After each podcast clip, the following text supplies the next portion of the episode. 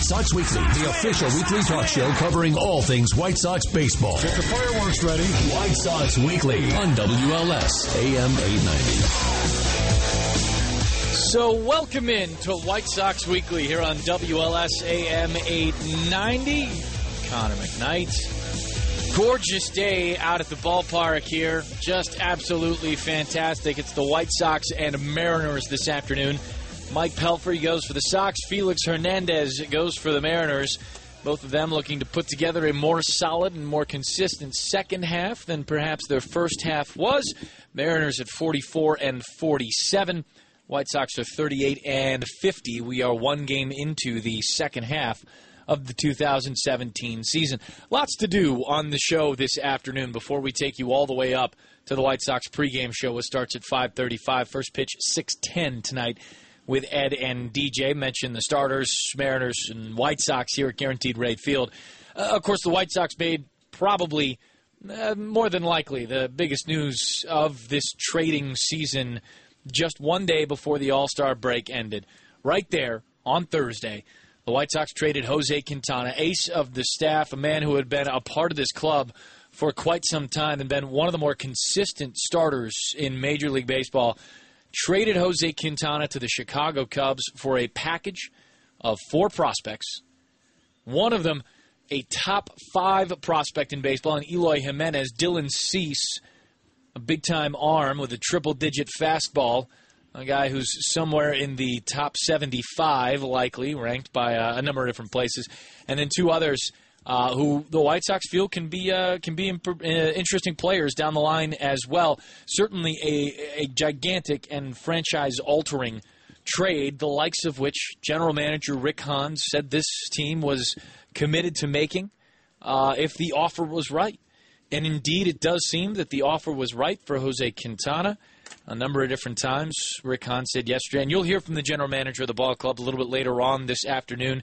You'll hear from some of his former teammates as well. You'll hear from pitching coach Don Cooper. We'll take you through the list of White Sox players and coaches who were close to Q here on this team as he departs and new players are brought in. But uh, by and large, Rick Hahn said a couple of different times that the return they got for Jose Quintana just two days ago was the best return they'd had – was the best offer they'd had, even including the offseason last year when the White Sox were looking to make a couple of moves after the Chris Sale and Adam Eaton trades. So I, want to get into the trade quite a bit, what it means for the White Sox, what Q meant to this club. I want to know hear, hear from you as well. Uh, I know it is there is some bittersweetness attached to trading a guy like Jose Quintana, especially from a fan standpoint. He was well, from this standpoint too, a delight to watch go out there, even when he was struggling. And in the first, you know, six, seven starts of his 2017 season, he had struggled some, but boy, a, a bulldog out there, some incredible talent, great location, great command, and uh, and a guy you're, you're you're sorry to see go. However, you know, it was no mystery the path that the White Sox set themselves on over the offseason and that it has continued here isn't that much of a shock. That is a trade uh, with a club they haven't done business with in the last 11 years was somewhat of a surprise. That it was broken almost by the clubs themselves, save two Reddit users whose usernames we probably can't mention here on the air. The FCC be all over us. Reddit users have some weird, weird names, but other than you know two obscure, uh, you know, chat room folk, uh, this trade was was kind of unseen was was essentially unseen by local and, and national media alike. So kind of a surprise uh, on a lot of fronts there. Here's how you can get involved with the show, and I, I want to hear a lot from you today uh, about what you think of the Jose Quintana trade, about what you think of where the White Sox are headed, and what you think the uh, the next couple of weeks may be like. You'll hear from Rick Hahn in a few minutes here on the show, and he'll tell you he expects there could be more action coming up in the next week or two up until the July 31st trading deadline. Should be a, a fun time. Will be a hectic time, and it, I, have always been, you know, a trade rumors guy in, in covering the sport and in being a fan. Even before that, I always loved trade deadline season. Something about the the chaos and the change and the just the nuttiness of it all really got to me. I, really, I enjoy it. Uh, and I think for the White Sox this year, it's it's something you can kind of sit back and enjoy some as uh, the change kind of takes over this roster a little bit. And certainly already, we've we've seen quite a bit of change just in the last 12 months uh, on this 25 man roster and into the farm system too. 312 591 8900 is the phone number here on White Sox Weekly today. 312 591 8900.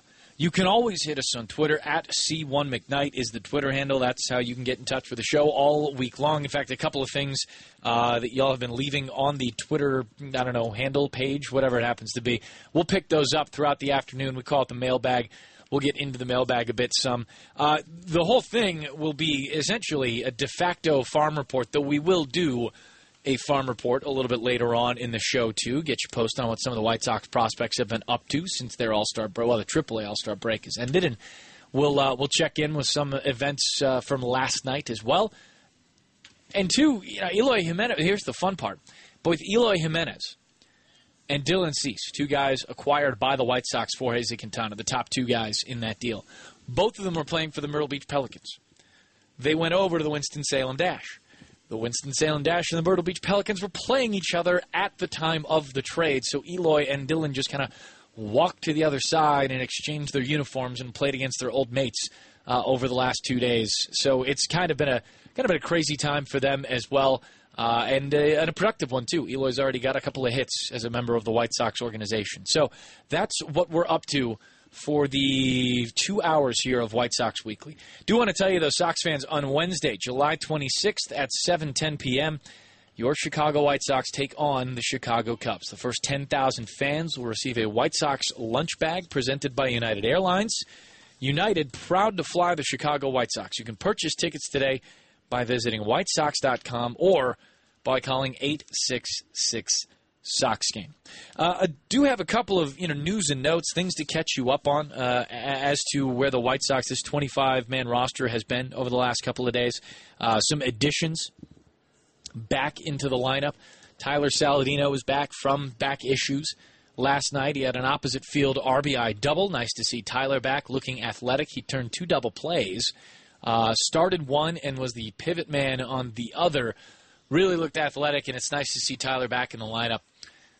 Also, Miguel Gonzalez is going to work back into the rotation for the White Sox. He'll take Tuesday's start against the Los Angeles Dodgers. In fact, uh, the White Sox kind of moved around. Well, I shouldn't say moved around, but did make a, an adjustment or two because you can't really move around the rotation when you're coming out of the All Star break. It's just the rotation as you're coming out of the All Star break. You've got so much time off. Mike Pelfrey makes the start this afternoon. He'll face Felix Hernandez.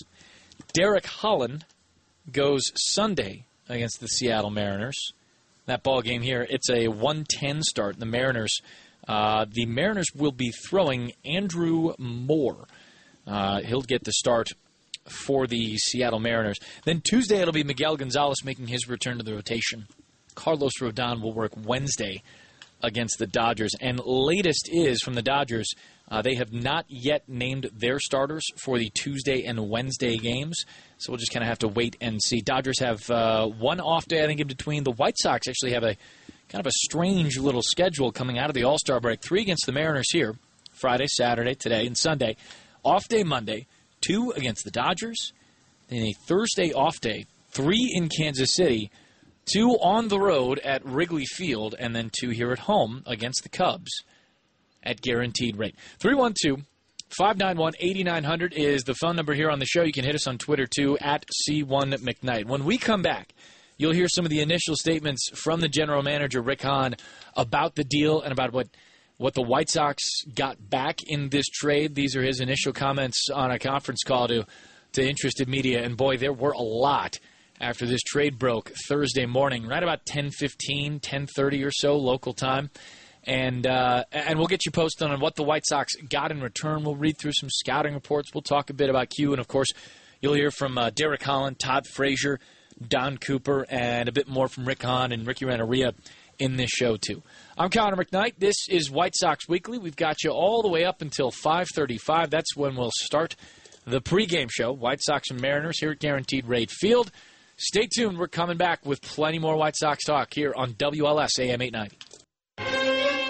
Have a great weekend, John Rayback Monday morning with our winners and losers. We'll keep you up to date with the winners of the Mackinac race. McGregor and Mayweather. And who's winning in the White House. Beginning 6 a.m. Monday morning, WLS AM 890. Welcome back to White Sox Weekly here on WLS AM 890. I'm Connor McKnight. Join us when the White Sox face the Cleveland Indians. Sunday, July 30th at 1:10 p.m. The first 15,000 fans will receive a White Sox water bottle presented by the Village of Bedford Park. I know for a fact it's the only water bottle used by Jason Benetti.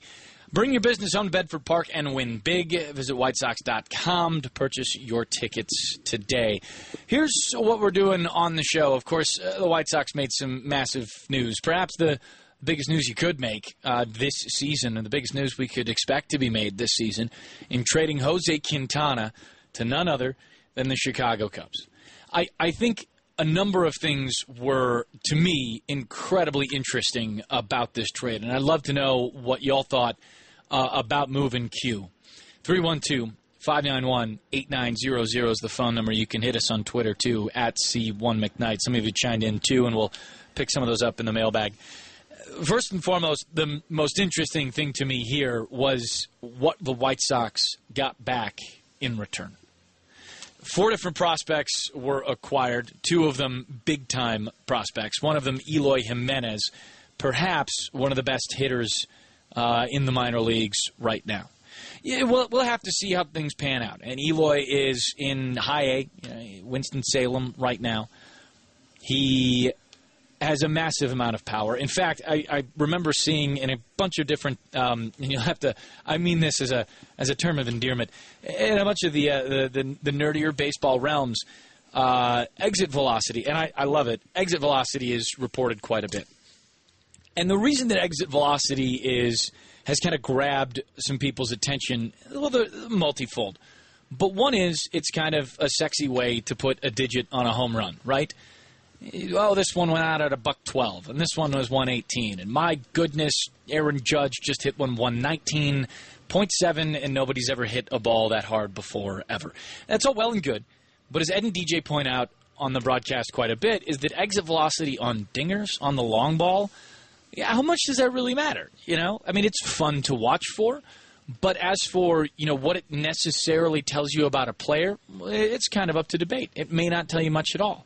What exit velocity can tell you a lot about a player on, however, I think maybe more line drives, maybe more ground balls too. When you think about it, because if you can put the barrel on the ball and move that baseball to the tune of you know 110, 112, 114, 119 miles an hour on the ground, it's much less likely to be caught by an infielder or an outfielder for that matter. It's much less likely to be turned into an out.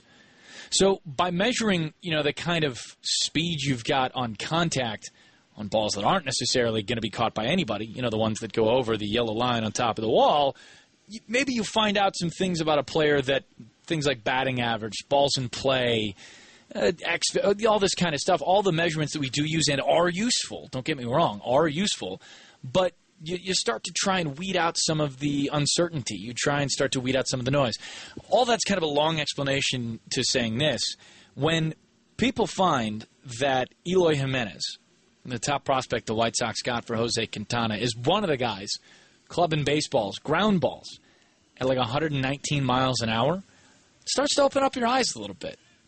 And I think it tells you, too, a little bit about what the White Sox were concerned about getting back for a premier talent like Jose Quintana. You know, over the last six, seven starts or so, Q had really kind of settled back to being Q. The ERA was right around the twos again. The walks had gone back down. The homers, I think, in 40 innings uh, since his last start against the uh, against the Colorado Rockies when Nolan Arenado took him out and, and believe me, you give one up to Nolan Arenado, that's a tip of the cap. He's an exceptional baseball player. But of the, the 40 innings in that start and prior, he'd only given up four home runs. That's one every 10, and that's a ratio that just about every starter in baseball would live with. So as Q kind of rounded back into shape, I think we saw slowly but surely that, yeah, the return here was going to be some of that top tier stuff. And in particular, just exactly how the White Sox were going to evaluate what what kind of top tier stuff they wanted was always going to be interesting, at least to me, and I think to a lot of White Sox fans. The fact that they got back who they got back, generally speaking, a top five prospect in baseball, an electric and really interesting arm in Dylan Cease, a guy who did have Tommy John surgery right after he was drafted, as, as memory serves. Cubs drafted him. Um, he was slated to have the surgery or just coming off of the surgery. It was not an unknown thing. Uh, Cease is, again, like Eloy, still at high A, but touching triple digits. Just another triple digit fastball, which they themselves can be kind of finicky, I suppose. While Michael Kopech is doing really well in Double A Birmingham, he has a triple digit fastball. Zach Burdi, who throws 100, looks like he's going to have to have Tommy John surgery. That news uh, was given out by the White Sox general manager Rick Hahn yesterday. Zach Burdi likely headed for Tommy John. He's getting a second opinion, and uh, our condolences to the Burdi family. He, Zach, and his brother Nick now in the Twins organization, both going through Tommy John surgery. It's tough. Those boys are incredibly resilient. I've, I've met Zach and Nick briefly. Those guys are as tough cookies as you get, uh, and all the best to them in their rehab work, for sure. Uh, I know we got a, a, phone call out on the line. Uh, why don't we bring that in now? How you doing, my man? What's uh, what's on your mind? Hey, Connor. Um, great show. I just wanted to know what you thought about this trade, sort of pushing Jose Quintana to the forefront of baseball and finally being appreciated for how great of a pitcher he's been the last few years. You know, not a guy who throws 98, 99. He's never struck out more than 200 guys, but he's there. He's he's definitely a top 10 pitcher. Do you think he'll finally be appreciated for what a great not only person he is, but great baseball player? Uh, great question, man. Absolutely great question. I, I think it's an interesting way to look at it too, because I, I think slowly but surely, whether it be by the, you know, looking at, at, at the way we look at stuff, right? We've we've kind of figured out that the wins and losses for a starting pitcher may not mean as much as, as we thought it did, and, and maybe nobody stood out more to that point than Jose Quintana. I think you know people here on the South Side and, and White Sox fans for sure knew exactly how good he was. But I think the uh, the international, you know, the international community, the, the baseball community by and large, might have let him, you know, slip under the radar some. I, I remember talking. I was uh, the Comcast Sportsnet was nice enough to have me on the show when Q got traded, and Phil Rogers is talking. We were just having the debate. Uh, where do you where do you rank Q in current pitchers? And everybody had him right about top 15 or higher. And if you're a top 15 guy, that means you could slot in as a one on half the ball clubs in baseball. And I think, you know, for as good as that Cubs rotation was last year, and as much as it struggled this year, I, I like Jon Lester a lot. He's a good dude, but you know, heck, I. I'd probably put Q right at the top of that rotation if he's pitching like he did against the Rockies. If he did, uh, if he's pitching like he did against uh, against his last couple opponents. In fact, Connor, do you think this could turn into potentially a Hall of Fame career now too? Because unfortunately, you know, All Star games are part of the equation when people vote, and that's something the fans vote on, and then the writers vote people into the Hall of Fame. Do you think if he puts up the number he's put up the last four or five years, we're looking at a, a Hall of Fame baseball player? Wow, that's that's a really good question. I think I appreciate the phone call, my man. That's that's some uh, some interesting stuff. I I wonder because I think as we move on, and we had this conversation quite a bit when we had Mark Buehrle Day here at the ballpark, right? Uh, doesn't have 300 wins, but does have 14 seasons of 200 innings, um, of, of 200 innings each and every season. That kind of consistency doesn't get found in baseball much anymore. Um, that kind of that kind of durability isn't found in baseball so much anymore. And I don't think that's necessarily a shot at players today. I think that's just the way baseball has kind of turned around some. I would bet that you could find some starters in and around baseball who, who could go to the post that often and be out there for that long. But I think teams are much less willing to risk that with a guy like Clayton Kershaw or a guy who's getting paid $30 million a year. I think that's just kind of, you know, risk management or risk, risk assessment. I, with Q, you know, you, you do have to wonder. The guy started his career at age 23 in 2012. Did not get to 200 innings that year. 136, though, isn't so bad for a guy who makes 22 starts. Remember, his first couple were out of the bullpen. Long relief, but out of the bullpen. 33 starts his next season, 32, then 32, then 32. Over 200 innings.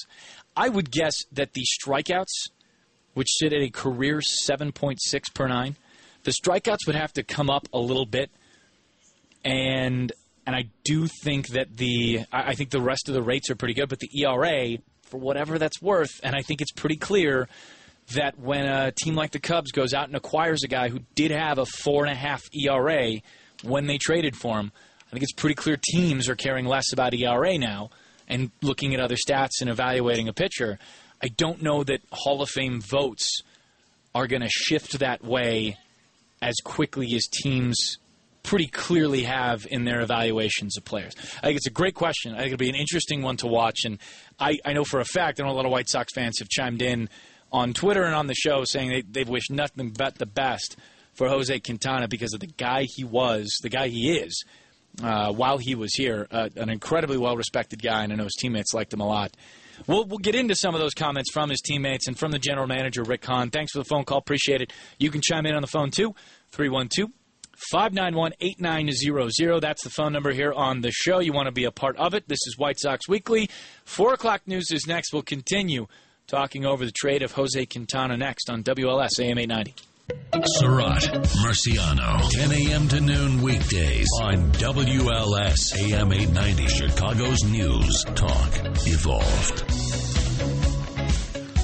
Welcome back to White Sox Weekly here on WLS AM 890. I'm Connor McKnight. We got White Sox baseball coming up at well, we'll start the pregame show at 5:35. White Sox will host the Mariners for Game Two of a three-game set. Sox lost last night four to two.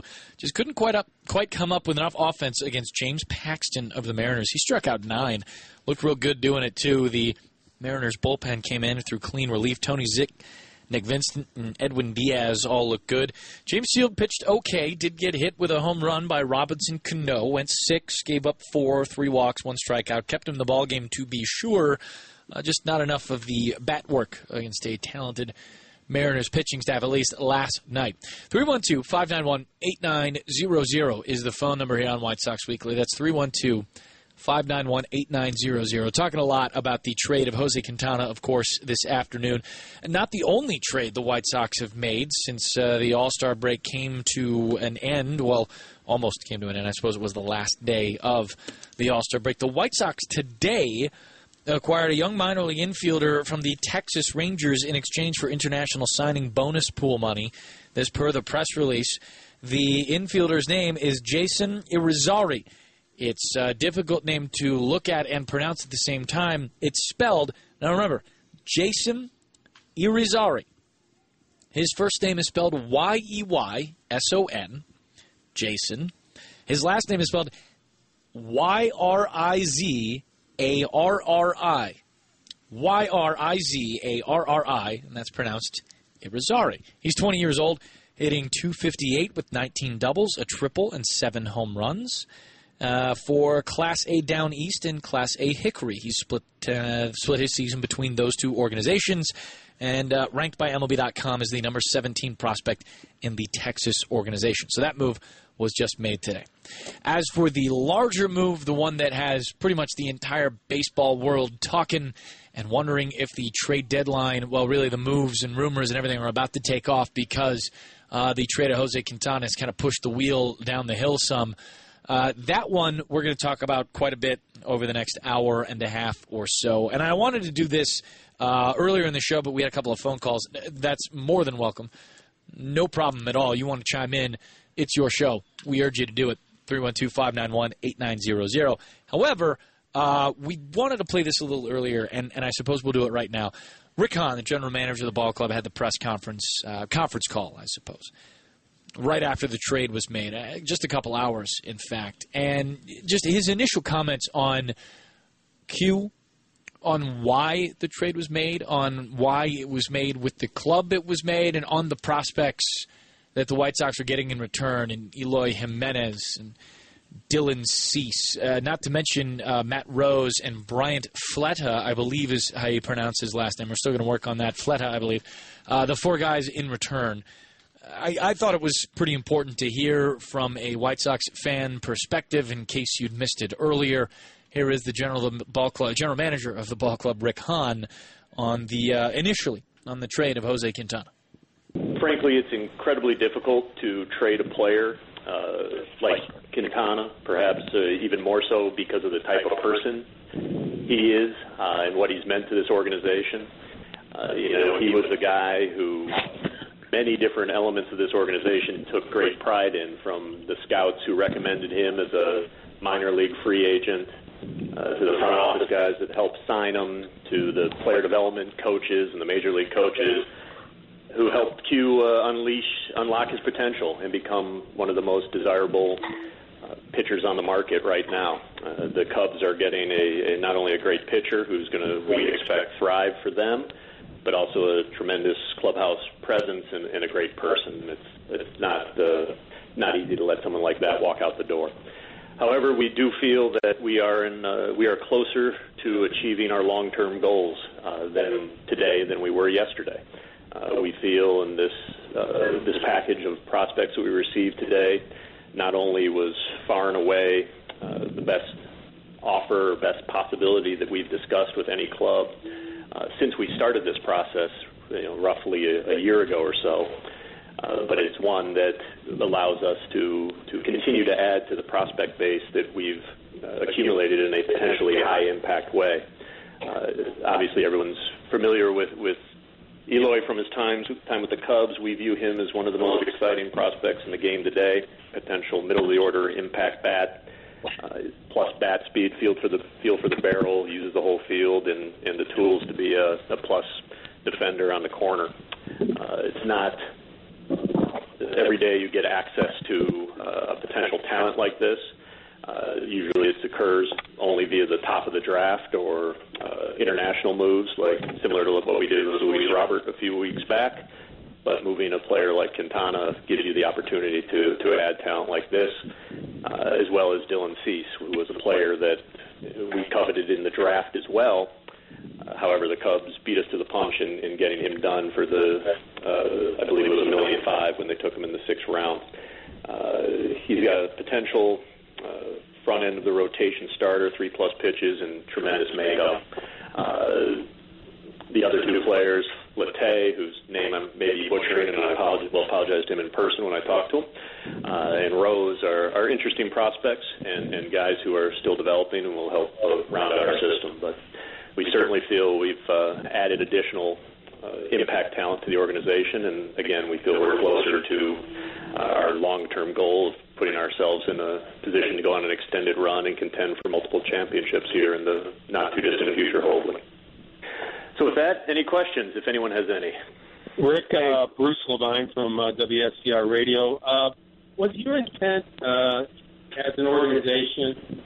Uh, was your intent as an organization to make sure that you got two top players here? You got the top pitcher in an organization, top uh, position player in an organization.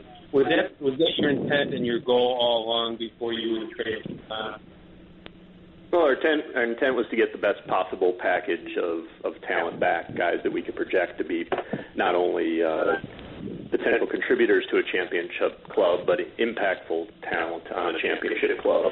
Uh, we didn't uh, limit ourselves to saying we have to have the number one and number two prospect in a specific organization. Instead, we tried to craft what we felt was an appropriate cutoff line for what we felt was a fair return for a player of Jose's talent and control uh, ultimately it did yield uh, not only the this offer that we took from the Cubs, but but others that we felt were above that line here in recent days.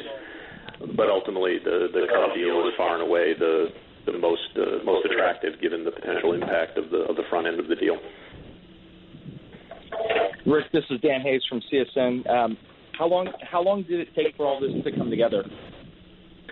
Well, uh, Theo and I exchanged text messages shortly after the draft. Uh, it's more of a general checking in, what needs and fits may potentially exist between the two clubs, and, and that really didn't lead to much more interaction until uh, a couple of days ago, actually, Sunday morning. Uh, I reached out to, to Theo to express that uh, I felt that something was going to happen with, with Q here in the coming days and that had a fairly clear sense of what it would take for them. And if they were interested, then now was the time to engage.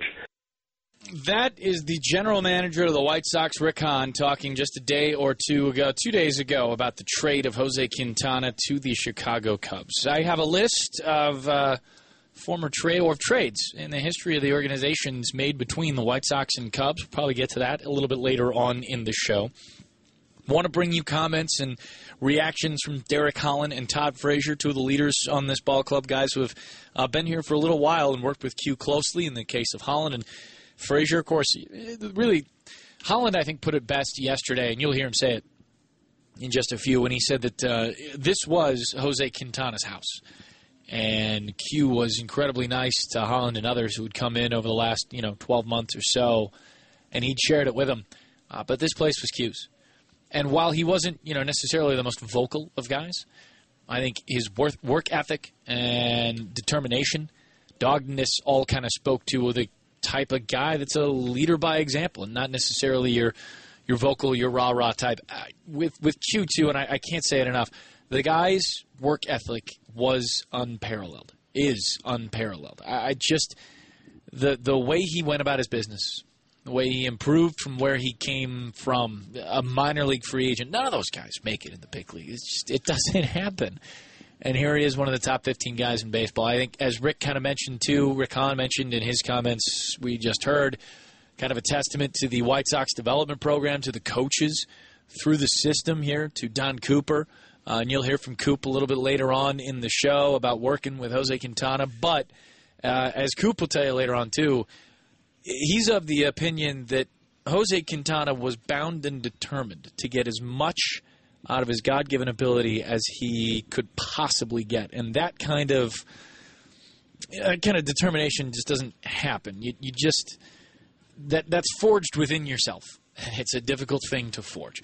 Come to celebrate Christmas in July on Friday, July 28th, when the Chicago White Sox take on the Cleveland Indians at 7:10 p.m. Be sure to t- stay for the post-game fireworks. They're presented by the Athletico Physical Therapy Company. Athletico Physical Therapy, it's better for everybody. Purchase tickets today by visiting whitesox.com or by calling 866 Sox Game. More to go here on the White Sox weekly show that's uh, covering the latest from the Jose Quintana deal just two days ago. Your phone calls at 312 591 8900. And of course, baseball coming up later tonight. We'll start the pregame show at 535. I'm Connor McKnight. This is WLS AM 890. News, talk, evolve. Hey guys, don't change a thing. WLS AM 890. Welcome back to White Sox Weekly here on WLS AM 890. I'm Connor McKnight. We've been talking most of the afternoon about the White Sox trading Jose Quintana to the Cubs. Kind of a kind of a big deal. I mean, let's let's call it what it is. It is a very very big deal. And the acquisition of young talent continues for the White Sox, and I wouldn't be surprised at all if it continues to continue. That's a sentence you want to take home. But I, I, I don't think that there are. I, I think there are a number of teams looking to um, acquire a couple of ball players that may improve their rosters. General Manager Rick Hahn has mentioned it a number of times that they're open for business here at Guaranteed Rate Field, and that there are players to be had, quality players to be had, and deals to be made. We'll see if some of those players are of the infield variety. Todd Frazier's name has been attached to some trade rumors for the last, oh, I don't know, 48 hours or so in, in real earnestness, or some earnestness, I should say. Not the kind of realness that you, uh, you got to report that a deal is going on or anything or do some work, but you know, since the season has started, I, I think Todd Frazier's name has, has popped up a little bit, and he's mentioned it, talked about it yesterday, and you'll hear from him today. He likes the trade rumor part of things. He doesn't mind when his name's in there. It's kind of I don't know. I'm probably putting words in exhilarating, I guess, a little bit. He knows that when your name's in rumors, you're doing something pretty well. And Todd has been playing pretty well of late since the month of June. Month of June, slugging over 500, batting average right about the 250 mark or so. Did not have a hit last night, so probably down just a little bit from there. But the on base percentage is pretty good, around the 330 mark. Hitting a couple of home runs and being a big part of this ball club, uh, even up to the last couple of series against the Rockies and against the A's, a handful of doubles, a couple of runs batted in, a dinger too. Uh, Todd's been hitting it pretty well. As to the young talent the White Sox are acquiring, it continued on Thursday with Dylan Cease and Eloy Jimenez. And I was just looking through the, the numbers here, and, and, I'll just do the MLB.com rankings, right? It's they're, they're easy to get to. Everybody can get to it. They're not behind a subscription wall or anything like that. So it, it's just out there. But know that there are a number of different publications, smart people who look at this stuff and have ranked it just a little bit differently. But I think it's a pretty decent representation of the uh, of the White Sox top well, they do the top 30, but I'll, I'll do the top 20 for you just real quickly here, right? So I'm looking through the top 20 White Sox prospects. From one, Yoan Moncada, a name White Sox fans are intrinsically familiar with at this point, to Trey Michalczewski, who's at 20.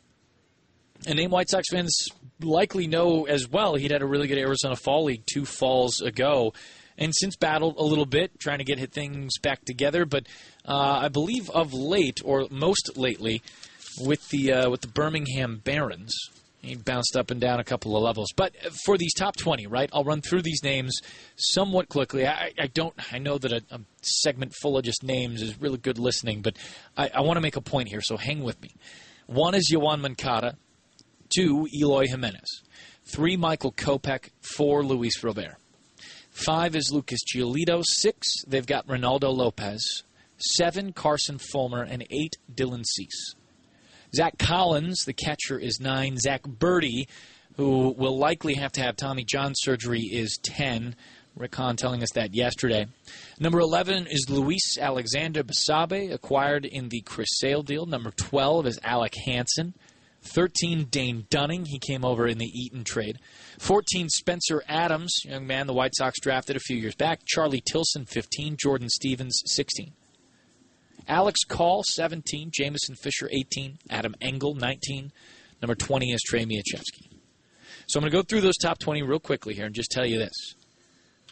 Trey Michalczewski, Adam Engel, Jordan Stephens, and Spencer Adams, and Carson Fulmer are five of the top 20 prospects that were in the White Sox system 14 months ago. The rest of them, all new the the reshaping and rescoping of this minor league system of what is and and I read a while back a few years ago I think um, a piece on Baseball Prospectus that took the Brewers top farm system in baseball from let's call it the early 2000s right the one that had Prince Fielder and Tony Gwynn Jr. the one that had you know those um, let's see who else would have been a part of it a few pitchers that didn't quite pan out but you know, big names. Ryan Braun in, in part of that whole system too. It was one of the best systems in all of baseball. It panned out the way they had looked through it. It panned out to grab so much value for the big league club. No, it didn't end in a World Series title for the Brewers, but they made a pretty good run with acquiring CC Sabathia. And that's how you have to look at this, too. Not all these prospects will turn out to be big league players. That's well known. But even in the case of I mean, I mean, look at where the Cubs, the team that the White Sox traded Jose Quintana to, look at what they've they did with those prospects. They're pushing now; their gas pedal is to the floor now. And those part of those prospects they acquired helped them get top end talent in Jose Quintana, and now the White Sox have some of that top end talent in Eloy Jimenez and Dylan Cease to go along with a lot of other top top tier talent that they've acquired. Uh, wanted to bring you here before we. Uh, looks like we may have uh, may have pushed it a little bit too far. We we want to get Derek Holland uh, onto the show here, so we'll do that after the 4:30 news. Do want to tell you this though: uh, the MLB.com at Bat app is your number one mobile app for live White Sox baseball. Stay connected with a fully customizable experience. Get White Sox home screen icons and app features, as well as game day. Uh, live game video highlights, radio broadcast, StatCast news, and more. Download MLB.com at BAT today. You can hit us on Twitter too at C1McKnight. Uh, Scott M asking a question about when he thinks, uh, when I think Yoan Moncada will go up, and how does the roster fit when and if he does, if and when, I suppose. Either way, you want to put those. Uh, a couple other questions. Uh, uh, about when other ball players, other prospects, I guess, move up and into the system. Um, and a question or two, uh, this from Chris, it looks like on Twitter, about the timetable for Zach Burdi if indeed he does need Tommy John surgery. We'll find out that soon, and I've got those answers as well for you later on in the show. A few more questions as well pouring in. You can chime in too at C1 McKnight on Twitter. You'll hear from Derek Holland and Todd Frazier just after the 4:30 news. This is White Sox Weekly on WLS AM 890. News, talk, evolve. WLS AM 890. Welcome back to White Sox Weekly here on WLS AM 890. Sox fans, join us as the White Sox take on the Cleveland Indians Saturday, July 29th at 6:10 p.m. In fact, every home game on Saturday from here on out is a 6:10 game, unless I've completely missed one. Yeah, no, they're all at 6:10. So you just you don't even have to put it in account. Just know that you need to be here at Guaranteed Rate Field about 5:15 or so, about an hour before the game starts. That's when you see some of the good BP and some of the fun stuff. You get yourself in a low taste uh, without a line and sit down and just kind of enjoy it out here. 610 ball games from here on out on Saturdays. Uh, anyway, on 610, at 610 rather, July 29th against the Indians, the first 20,000 fans will receive a 1917 throwback jersey presented by Xfinity. Xfinity X1 will change the way you experience TV. You can purchase your tickets today by visiting whitesox.com or by calling 866 Sox game. Been talking quite a bit about the trade of Jose Quintana and wanted to bring you kind of inside the clubhouse, or at least best we could, and get you the reaction from some of his former teammates, now former teammates. Derek Holland, guy who liked him a lot, guy who worked with him in the rotation. One of the guys that we're going to hear from in just a few seconds. Uh, we'll go through the mailbag and through a farm report in a little bit, and maybe a bit of the scouting reports of the few prospects that the White Sox get back for Quintana. But here is uh, White Sox left-hander Derek Holland on the departure of Jose Quintana. Um, you know, it's uh, it's part of the game. You know, uh, you know, we haven't been playing the way we wanted to. Um, and, you know, you kind of see something like this coming, but it's part of the building process, and you got to respect that. Um, but when uh, when Q was here, we had some good laughs. Um, uh, he was out there. We played catch with him for the last time. Um, you know, he, he, definitely didn't want to leave. He loves it here. He loved the, the staff. He loved the players. Um, but you know, at the same time, he's happy to.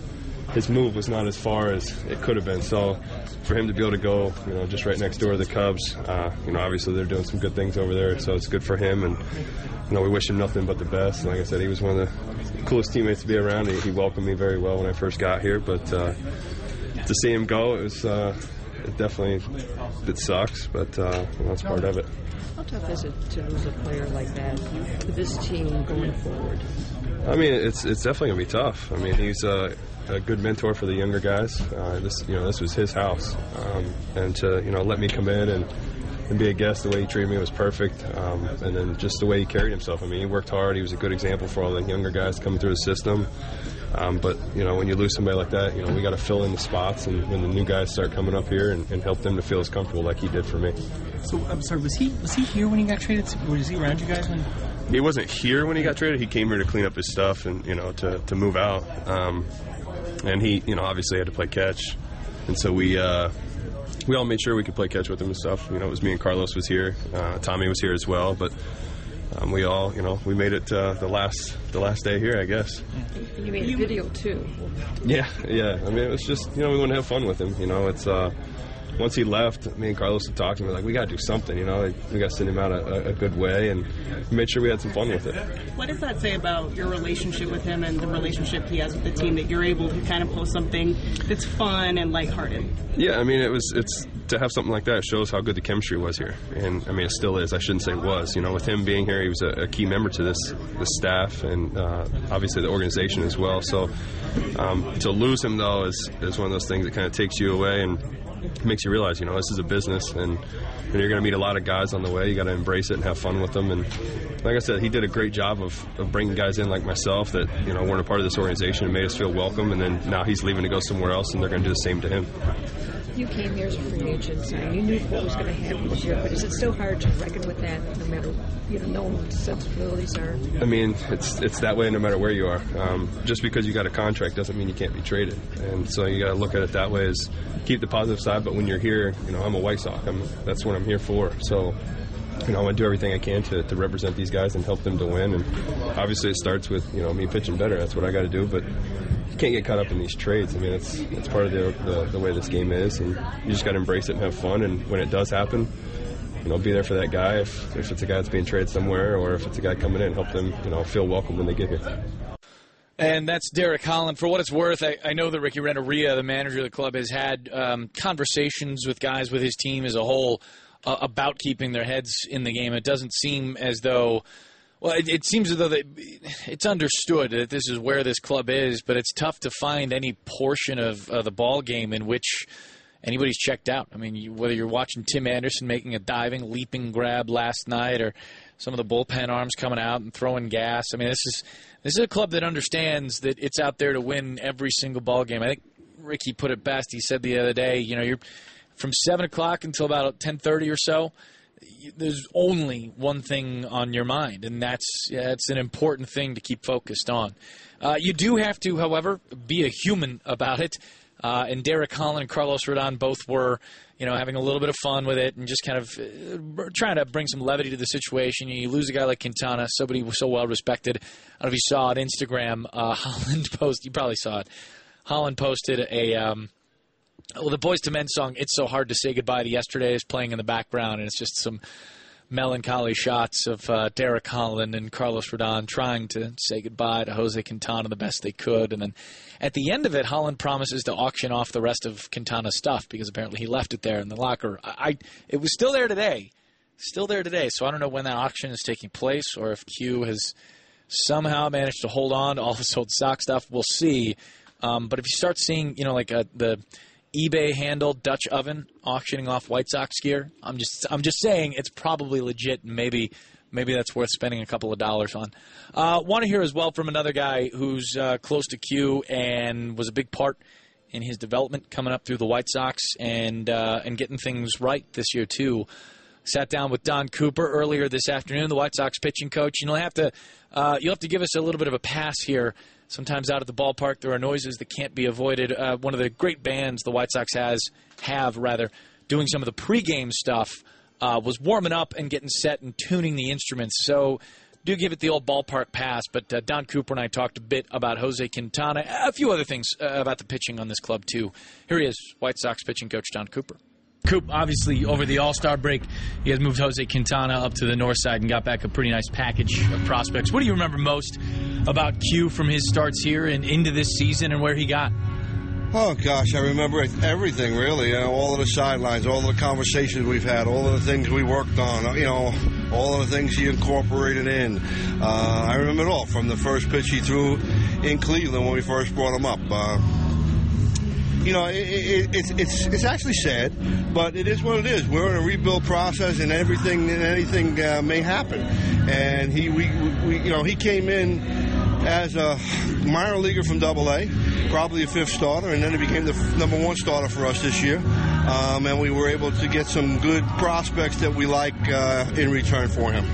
One of the things that stood out to me most about Q was his coming around as a minor league free agent. And one of the things that Rick Hahn said earlier yesterday was just how much he was a testament to his own work ethic, to the coaching staff here, and to the development guys as well. Is there anything, any one thing that stood out about Q to you from his, from the work ethic Yeah, well, standpoint? you know what? The, the thing I, I've said it for a long time. This kid was going to get every ounce of his God-given ability out because he was going to work as hard as he could, practice as hard as he could. His sidelines were impeccable. Uh, always working on things. We're always working on trying to improve stuff from you know game to game and year to year, looking at his numbers, looking at things that he could improve on. And he was into it and attentive. Never forgot anything you said. Incorporated stuff right in, in, in his work days and his sidelines, and made it a point uh, to, to be focused all the time and to work to get better. As you guys make changes to the rotation now from here on out, and you know, as the rosters start to expand a little bit later on toward the end of the season, how do you and the rest of the uh, rest of the club kind of look at bringing up some of the younger kids? When does that process start? You know, that that's not a question for me. Right now, we got the 13 guys we have, and we're going to move along with that. If and when, uh, you know, changes are made, who knows? There could be more trades. I've, you know, Rick is open for business, obviously. He, he said that the other day. And, uh, you know, there's probably more things coming. And, uh, you know, some people leaving here will create some uh, opportunities for others. But until then, we've got the 13 we got. Last thing is uh, Miguel Gonzalez coming back into the rotation. I believe it's Tuesday against the Dodgers. How things look with Miguel since some of the sideline work and some of the minor league stuff you've seen? Well, you know, the minor league stuff, obviously, he got his innings and his pitches up. But right now, we're going to have a sideline tomorrow with him, so I'll have a better idea. Uh, but Miguel is a command guy. You know, he's not a stuff guy. He's not a strikeout guy. He's a, he's a change of speeds. He's a location guy. And those are the things that are happening when he's uh, doing well. And uh, we can hopefully we can hit the ground running against the Dodgers. A tough assignment. Coop, appreciate it as always. Thanks. Thanks, Connor.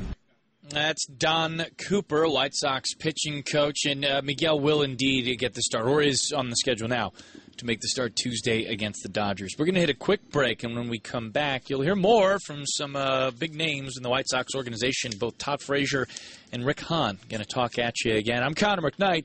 Stay right here. You got White Sox Weekly on WLS AM 890. Who was Peter Smith, and why should we care? We'll talk about it on Connected to Chicago Sunday night at 7 here on WLS AM 890. Welcome back to White Sox Weekly here on WLS AM 890. I'm Connor McKnight, and we're bringing you reaction from the clubhouse as Jose Quintana was traded about eight miles north over to the Chicago Cubs. Incidentally, uh, the Cubs have decided to start Jose Quintana, it seems, tomorrow. That would be the Sunday game, and if you count out the you know five days in between starts, one, two, three, four, five it means that he would theoretically, uh, they, they have an off day, do the Cubs in between those two starts. Theoretically, Quintana would make a start against the White Sox on Tuesday, the 25th. That is the second game at Wrigley Field. Of course, uh, they could move things around and whatnot. The White Sox have two off days in between that span of time uh, Monday and then Thursday. Uh, if they choose to keep the rotation on the same run, it would be Derek Holland starts against Jose Quintana. Eh, things can change. Who knows? We'll see. Just thought it was fairly interesting the way things lined up with uh, those two playing each other. Coming up here, would that be? The week of the 24th is what it would be. Anyway, down in the clubhouse yesterday, Todd Frazier, well, I should say this was uh, actually in the dugout. Todd Frazier was uh, speaking to reporters uh, about a number of different things. Uh, I think pretty important, too, as we kind of hear his name pop up in some trade rumors. He understands it, he knows about it, the club knows about it. Um, his teammates, you know, they, plugged into this kind of thing. TV's on in the clubhouse, that kind of deal. Uh, but it's got to be pushed out of your mind somewhat. I think Todd does a pretty decent job, pretty interesting job too, of describing kind of how you go about doing that, how he's gone about doing that in the past. And remember, his name was in rumors before when the White Sox picked him up from the Reds uh, just a little while ago. So here he is. Todd Frazier, White Sox third baseman, on a number of different things in and around the club, but mostly on saying goodbye to Jose Quintana. Ricky talked to us about the fact that he talked to you guys a little bit about Jose's among the rest of his message. Uh, how do you personally internalize, uh, you know, losing top guy, wonderful, wonderful person on top of Yeah, man, he, he's just one of those. He's just work. He's a professional. Bottom line, uh, he goes out there, works his tail off, doesn't say much about anything, whether he does good or bad. Comes back and you know tries to do even better the next day. He's a guy that the Cubs are should be very excited to have. He, um, I just saw on TV on MLB Network. He's already out in the bullpen in Baltimore in some weird colors, but uh, you know, getting after it, and uh, that's how he is. You know, you'll never know inside what he's feeling. Uh, if he's having a bad day, you'll never know because you know he doesn't want to make other people feel bad.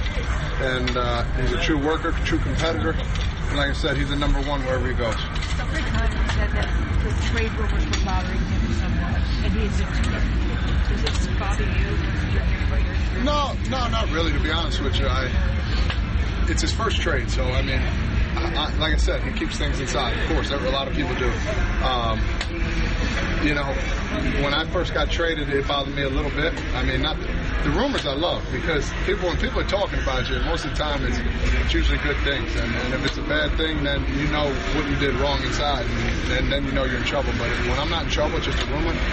I love it. I love to see it on there, uh, but you never know really what's going to happen until you finally get that call. But for Q, I can understand it's the only team he's played for. He came up with this team. Uh, he knows the coaches from the security guards to the fan that usually sits in the seat here to the right. You know, so for him, it, will it, be I told him. I said, just go out there and play baseball. No matter who you're playing for, we'll still be here for you. Um, and bottom line is, it's a business, and, and you just got to you got to understand that. He'll, he'll be he'll be fine. Don't worry. He'll be playing in front of a lot more fans, um, and uh, you know just be you know probably more excited. To be honest with you. As, a, as an established player in this situation where it has to focus on development, how do you deal with the situation? What are just things you try to remember or emphasize for yourself? Yeah, just keep going on. It's just baseball again. Uh, you know, the hardest part is getting my family moving everything out. That's, that was that was basically it. But it was in the off season, luckily. Um, Q doesn't have to move.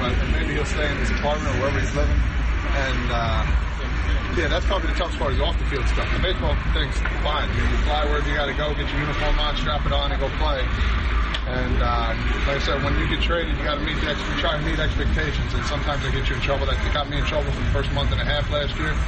Um, instead of just going, going out and playing my game and uh, focus on what I'm able to do. As a leader on this team, among other leaders on the team, um, how do you guys uh, persevere knowing that you've lost your top pitcher, that you've uh, had a rough go to begin with, and uh, on a daily basis? Yeah, he's gone, and there's nothing we can do about it. We just go whoever's next up in line. Uh, we know Rick Hahn is uh, doing his due diligence to make this team better and whatever he has to do, and uh, the support staff.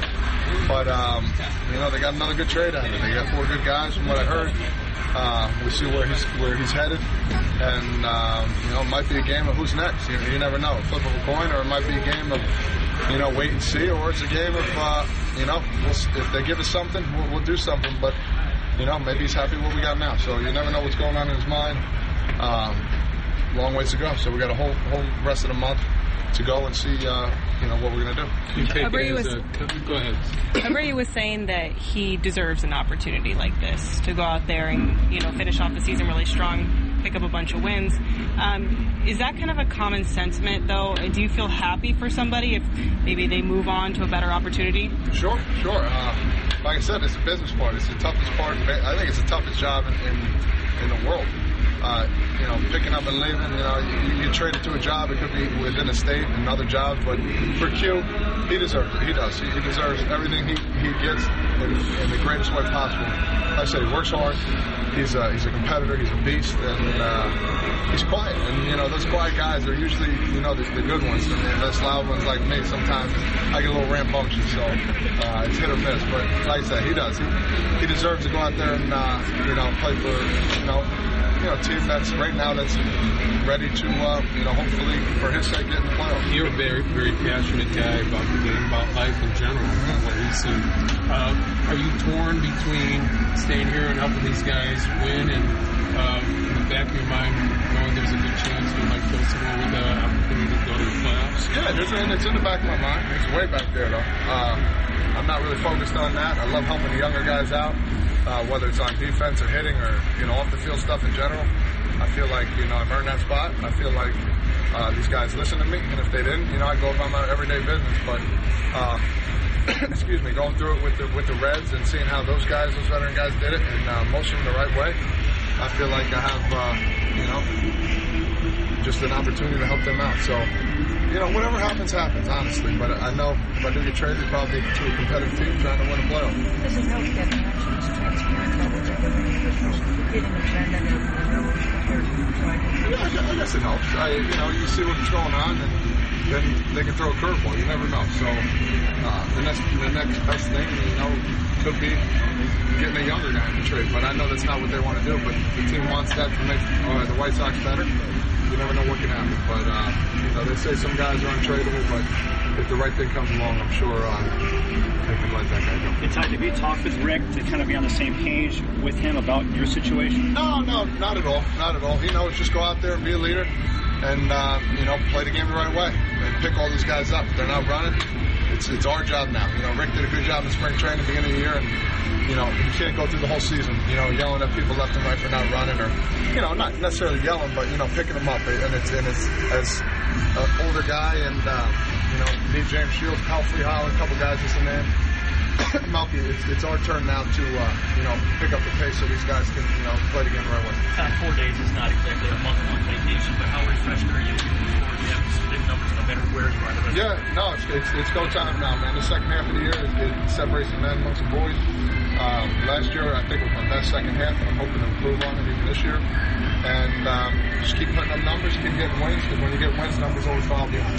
You guys seem pretty open and loose in the room. I mean, do you have conversations with the guys about who could be next, or do you talk about Sure, that? sure, we joke around about it. we never know, though. You know, that's you know, it's your livelihood, so why not talk about it? But um, I don't think anybody's really worried about it. I think everybody understands that they do get traded now. Uh, it's to a team that you know hopefully is in the mix of being a playoff. How do you how do you joke about it? Like how do you how do you keep that loose? Because it can be a heavy topic, like you You know, like, like this, like knock knock. Go ahead. uh, Mr. Trade. I don't know. You know, stuff like that. We can do stuff like that, or you know, mess with each other. You know, it's that kind of stuff. So I actually just made that up. So we couldn't tell. I'm, I'm from New Jersey. Right? I don't even know if I'm being serious now. No, but it is like the four days off. You know, you kind of get a little jitty, and, you know, and uh, you know that kind of stuff is just all fun, and uh, you know, nobody ever knows what's happening.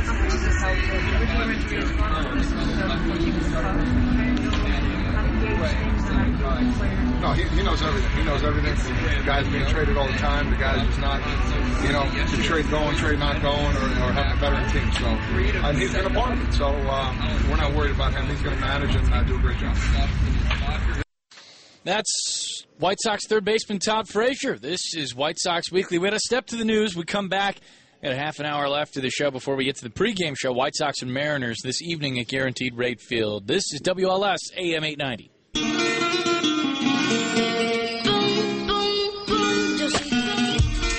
Miss a moment of rush. Noon to 3 weekday afternoons on WLS AM 890. Welcome back to White Sox Weekly here on WLS AM 890. Sox fans, don't miss the White Sox signature podcast, The Cycle. Comedian and Chicagoan Pat McGann, along with a rotating group of co hosts, chats with athletes and celebrities about sports, life, and everything in between. Subscribe via your podcast app today. Coming up, we got the pregame show, 5:35. So just uh, what's that? About 25 minutes away from uh, the start of the White Sox pregame show. Sox and Mariners coming up here uh, this evening. Nice night for baseball too. 6:10 start here at the ballpark every Saturday. Start a 6:10 start from here on out. Obviously, the White Sox made some huge news. We've been talking about it all afternoon long.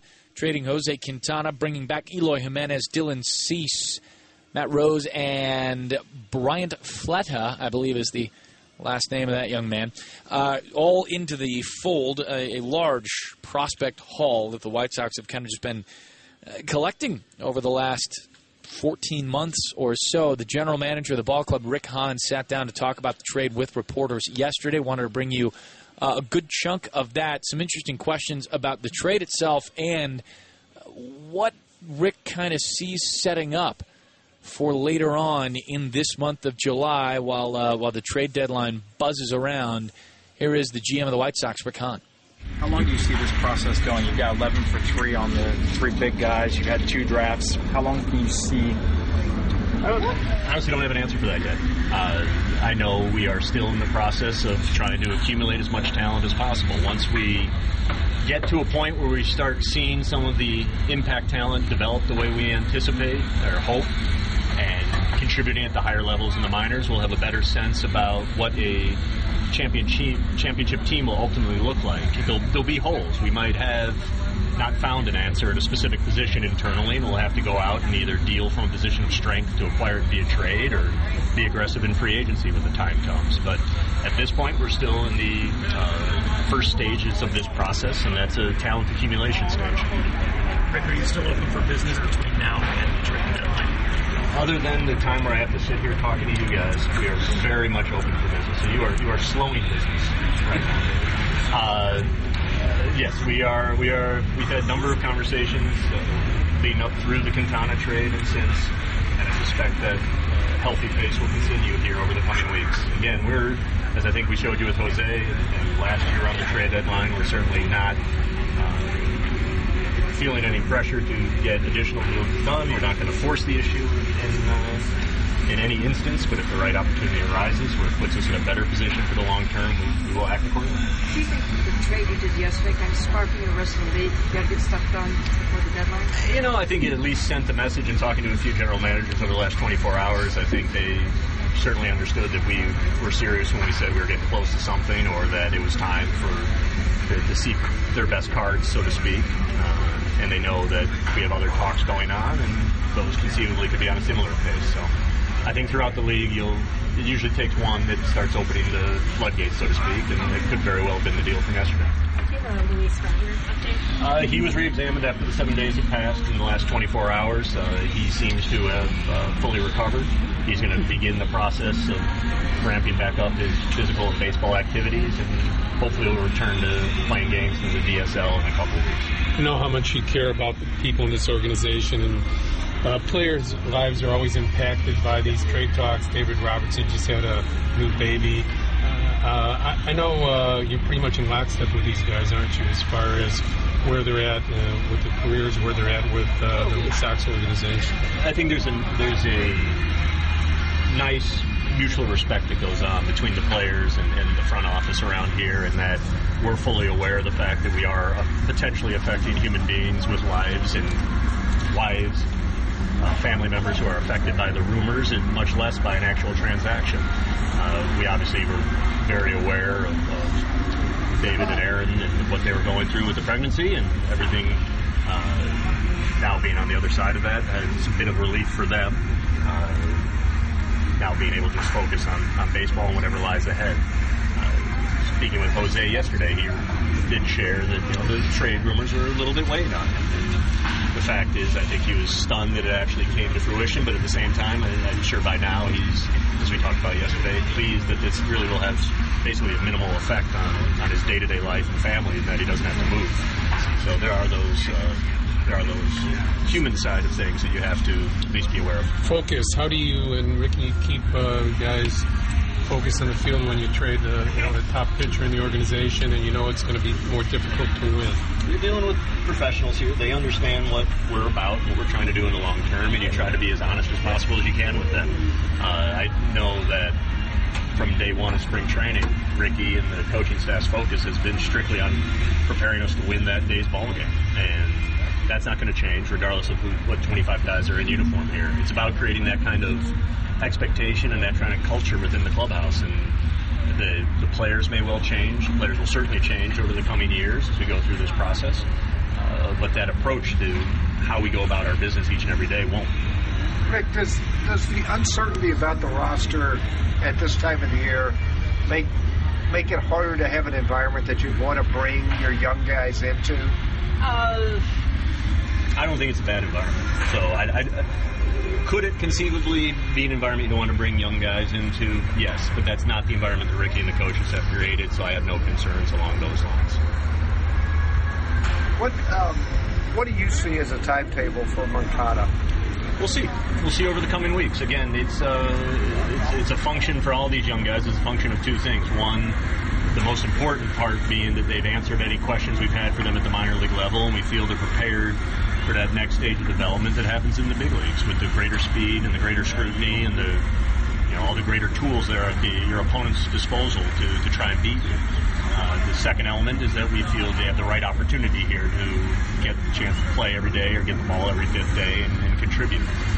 Certainly, as the more deals we make, the more the second part opens up, and there's more opportunity for the young players. But really, the timeline is going to be driven by the conversations that we have with our player development people, feeling that you know what, this guy's done everything we've asked of him here. It's time to move him to the next level. Knowing that uh, pitchers only have so many bullets in their arms. Um, how protected will you be of your young pitchers going through a minor league system, maybe considering not adding on a, uh, a six month to their season and uh, looking forward to keeping this group together as a pitching unit, as a team unit? It's, a, it's definitely a part of the development plan. Each individual pitcher has their own development plan. We've had knock on rooms, knock on wood, some success over the years keeping guys healthy uh, by being diligent in terms of their workload and what we're asking of them in any given season. We do have a handful of guys down there, whether it's because they were drafted last year or dealing with injuries previous seasons, that this is really their first full year of competing as a pro.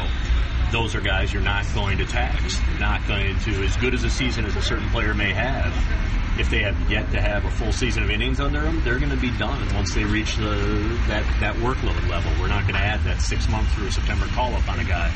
Uh, we're going to congratulate him on meeting his developmental goals for the year and, and tell him to go get some rest. Rick, you told us after the two trades in the offseason from the Sox fan base, you were hearing a lot of kudos and positives. Did you hear the same thing after yesterday? Yeah, way too much. It was scary. no, it's been very positive. It's been very positive. There's a good feel uh, in the front office throughout various departments. There's good feel, uh, good feeling throughout the fan base, from at least what I've heard, and, uh, and the people who've uh, reached out to me, and the emails and calls I've gotten. That said, uh, we knew, frankly, we knew that dealing a player as accomplished and uh, high quality as Quintana brought the potential for negative feedback, and that didn't deter us from making the move. And, and regardless of the risk that they might lose some of that good feelings as this process continues, uh, we are going to remain focused on doing what we feel is best for long-term healthy organization. And hopefully those moves continue to resonate uh, with the fan base. And if for whatever reason they don't, hopefully they at least see where we think this thing is headed and why we're making the moves that we are. Knowing how That is the general manager of the White Sox, Rick Hahn. Wanted to bring you some of that from yesterday. Of course, the White Sox making the huge move, blockbuster trade. In fact, sending Jose Quintana to the Cubs for a package of top tier prospects and Eloy Jimenez, Dylan Cease, and two more who might not fit the top tier, but certainly the White Sox have some interest in. Still, Eloy Jimenez ranked one of the top five prospects in all of baseball. He joins that White Sox core of prospects. A lot of them ranked very highly, just like Jimenez himself. We come back, we will get into the mailbag. A lot of you left messages on Twitter at C1 McKnight. Uh, Bulls Nation, though, come on out to the park Monday, July 31st for Bulls Night as the Sox take on the Toronto Blue Jays. Purchase a specially priced ticket package to receive a game ticket, a White Sox Bulls mini basketball, and the chance to watch BP before the gates open. Visit whitesox.com slash Chicago Bulls to purchase this specially priced ticket package. I'm Connor McKnight. We will conclude White Sox Weekly with the mailbag when we come back here on WLS AM 890. WLS AM 890. You've got mail. Welcome back to White Sox Weekly. This is the mailbag. We do it every week. You can leave us messages all throughout the week. C1 McKnight on Twitter. Or you can give us a phone call. That applies now, 312 591 8900. You get into the mailbag. You can join in on the show. A couple of things that have been buzzing about since the trade of Jose Quintana on Twitter. A couple of questions that have been asked. And I uh, will do my best to answer them. This from Scott M on Twitter. When Moncada comes up, where does Saladino go? This is not a seniority thing. Yolmer would be the spare infielder, yes or no? I, a couple of things there, Scott, and, and it's a fair question. I think first and foremost, and I know a lot of questions were about Moncada, and a lot of people concerned, not concerned, that's the wrong word, but just curious, I think, as to when and if he's coming up this year. First of all, I think this, um, and this would be no surprise to anybody. I think these rumors kind of started circulating late last night as we are wrapping up the post-game show here at Guaranteed Rate Field. Really does kind of sound like there's a lot of buzz around the Red Sox, perhaps kicking the tires on one Todd Frazier. Uh, Ken Rosenthal, who does a terrific job covering the league, Fox Sports, saying that yeah, it does seem like there's a match there. We'll have to see if things if things happen. Uh, I don't know that imminent is the way. It's definitely not the way that uh, Rosenthal himself was describing it, but it's something to look for. And I think with you know what we just heard from Rick Hahn on the broadcast a little bit earlier, uh, there may be moves later on. So to kind of you know to speculate about a potential roster jam kind of seems a little premature at this point, especially since we've got you know a good full two weeks before the trade deadline comes and goes. It, even more than two weeks, really. I guess it's two two weeks, two days, two weeks, three days before the deadline comes and goes.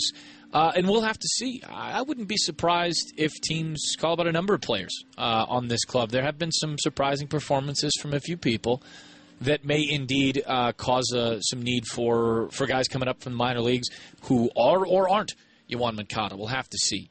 Uh, this from Chicago Colt. No reason to bring up Moncada this year. Don't rush him just to sell a few more tickets. I can assure you that's not going to happen. I, I, think you heard Rick Hahn mentioned it. And, and I think this too. Remember, there's a difference between being hurt and being injured in this game, right? If you're injured, you're not playing. If you're injured, you're more than likely on the disabled list. If you a lot of guys play hurt, right? And while Moncada went on the disabled list with that, you know, sore thumb, uh, sprain, bone bruise kind of thing, I think is how they termed it medically, a bone bruise. I'm doing a horrible job describing it. bone bruise that really did affect him and, and seemed to, even after he came back off the disabled list, or perhaps rusted or whatever, either way, the strikeouts came back up. I want to know, and this is just me speaking hypothetically more or less, but I, I got to know if he's hurt or injured, so to speak. I know he's playing right now, but I don't want to bring him up for any kind of major league. And again, this is just me. I don't want to bring him up for any kind of major league at bats if he's still feeling the effects of that thumb. None of them. I don't need him dealing with anything less than 100% of Yoan Moncada's abilities up here at the big league level if it's if it's going to be just for September, you know, if it's going to be for a couple of weeks in August or just September. That's if he's healthy, if he's fine, if he's all good, that's a different conversation. Uh, and and I think once Yoan has checked off the lists, what he's got to check off the lists, I, I think indeed that's what we'll see. So that's going to do it for us here on White Sox Weekly. Thanks so much for chiming into the mailbag. You can do that every week at C1 McKnight. That's the Twitter handle. We appreciate you all dropping some questions in. Uh, hope we got to as many as we could. Uh, let's see what else we have. Oh, we got to uh, thank a number of folks. Don Cooper for coming on the show. You heard from Rick Hahn and Derek Holland and Todd Frazier on the show too. We will start the pregame show in just a couple of minutes. 5:35. We'll get things rolling there. In case you missed our uh, interview with Don Cooper, you can check it out then on the pregame show. It's Mike Pelfrey and Felix Hernandez starting for the White Sox and Mariners this afternoon, this evening, really. Come on out to the ballpark. Some great weather out here. Still a chance to get out here and enjoy the game. I'm Connor McKnight. Thanks for calling, texting. Most of all, thanks for listening. Thanks to Don Kleppen, our producer, and Michael Garay and Dave Zaslowski for getting us on the air. We'll talk to you next Saturday on White Sox Weeks. The pregame show's next on WLS AM 890.